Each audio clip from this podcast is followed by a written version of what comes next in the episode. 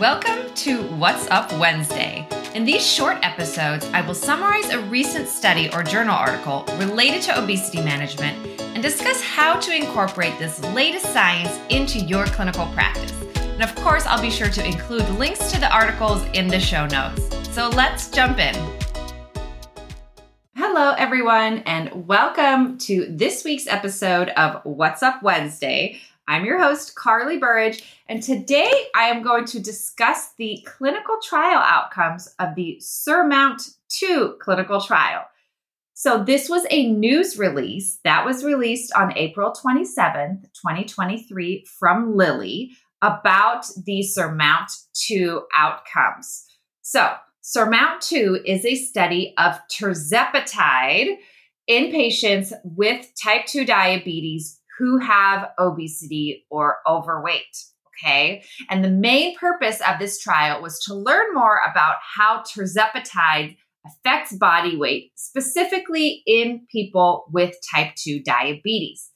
So, a little bit more about tirzepatide before we move on, in case you're not familiar with this medication.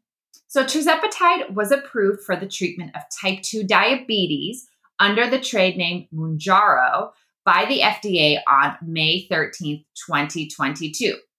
So, what is tirzepatide? Tirzepatide is a once weekly GIP receptor and GLP 1 receptor agonist.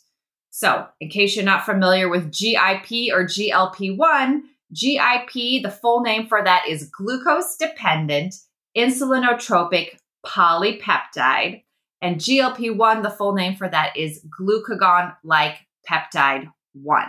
Okay, so tirzepatide is a single molecule that activates the body's receptors for GIP and GLP 1, which are natural incretin hormones that are produced in the gut in response to food intake.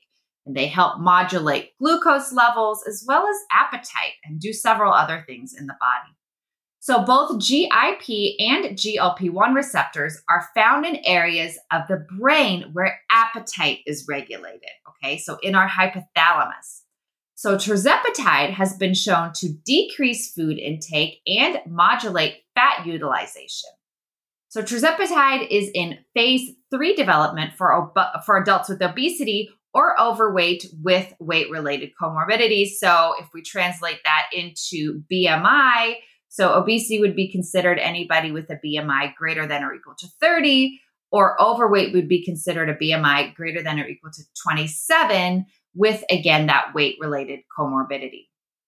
So it's also being studied currently as a potential treatment for people with obesity and heart failure with preserved ejection fraction, also being studied for people with obesity and obstructive sleep apnea, and also for non alcoholic steatohepatitis or NASH. And studies of tirzepatide in chronic kidney disease are also ongoing. So, this is very exciting, and results from the Surmount 3 and 4 trials are anticipated to be released later this year. So, let's get back to Surmount 2. So, Surmount 2 is the second global phase three clinical trial that has evaluated the efficacy and safety of tirzepatide for chronic weight management or for obesity treatment.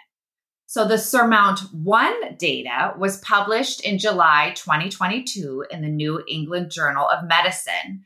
And this was a 72 week trial in over 2,500 subjects. And these were people with obesity, but without type 2 diabetes. Okay. And so in this Surmount trial, in the Surmount 1 trial, what they found was that there was an average of 20.9% body weight loss with the 15 milligram doses. So this is more than we've seen with any other medication. And 57% of participants in the 10 milligram and 15 milligram dose groups had a reduction in body weight of 20% or more. So, again, we've never seen this before. This is really starting to abro- approach bariatric surgery type results.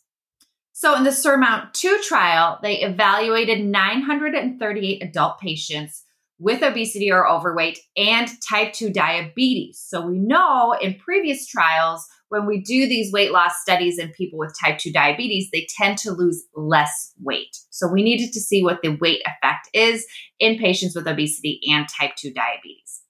So SURMOUNT 2 was a multi-center, randomized, double-blind, parallel, placebo-controlled trial comparing the efficacy and safety of tirzepatide 10 milligrams and 15 milligrams to placebo as an adjunct to a reduced calorie diet and increased physical activity in adults, again, with obesity or overweight and type 2 diabetes.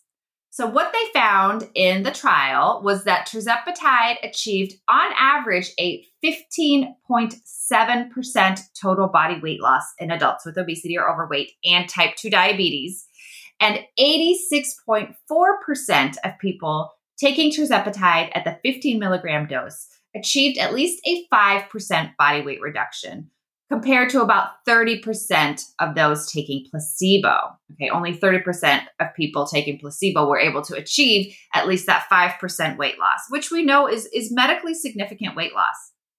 But then they also found that 51.8% of people taking tirzepatide at the 15 milligram d- dose achieved at least a 15% body weight reduction. So that's more than half of the people on this dose achieved at least a 15% weight reduction, compared to about 2.6% of those on placebo. And tirzepatide also met all secondary objectives, which included reductions in hemoglobin A1C and other cardiometabolic parameters. And the reduction in hemoglobin A1C compared to placebo was similar to the SURPASS trials in adults with type 2 diabetes. So the SURPASS trials were the trials that were done uh, to approve tirzepatide for type 2 diabetes. The overall safety profile for tirzepatide was similar to previously reported SURMOUNT and SURPASS trials and to incretin based therapies approved for the treatment of obesity and overweight. And again, the most commonly reported adverse events were gastrointestinal related and generally mild to moderate in severity and usually occurring during the dose escalation period. So, again, when we're using this with our patients, it's important that we review this. Um, those GI side effects tend to happen, especially as we are escalating into the next highest dose, because again, there is a gradual escalation dose with these medications. So the SURMOUNT 2 results will be presented at the American Diabetes Association's 83rd Scientific Sessions coming up soon and will be submitted to a peer reviewed journal at that time. And based on these results, Lilly plans to complete the US submissions for tirzepatide in adults with obesity or overweight with weight related comorbidities in the upcoming weeks, and they expect regulatory action as early as late 2023. I know that's always a question that comes up is when can we expect this? So this is according to Lilly. And I'll have links to the Surmount trial and to this Lilly news release in the show notes of today's podcast. And I just want to finish with saying that, you know, Dr. Harold Bays said in the roundtable presentation on highly effective anti obesity medications that I had the honor of being part of at the OMA conference last month in New York alongside Dr. Angela Fitch and Dr. Jesse Richards.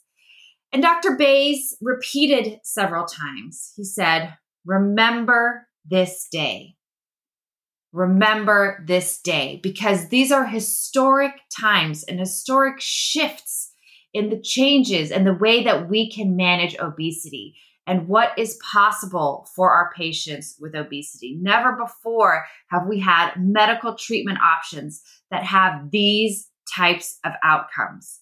These are really second generation anti obesity medications. And so I think it just, it really bears repeating one more time Remember this day. These are historic times. These are historic outcomes that we are finding right now with some of these therapies. So, I will see you all back next week for a very important follow up discussion about this topic. I will be sharing my interview with Sandra Christensen on sarcopenic obesity. You know, what is sarcopenic obesity? How can we screen for it with our patients? And very importantly, especially with these newer medications, how can we make sure we prevent it?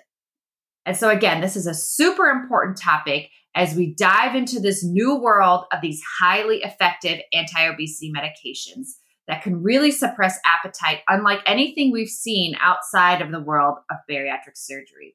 So, this is very important because with the promise of these new medications can also come potential complications that we need to make sure we get ahead of. So, I'll see you back next week to discuss this important topic of sarcopenic obesity.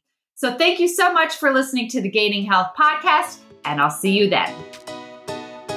Thank you so much for joining us on the Gaining Health podcast.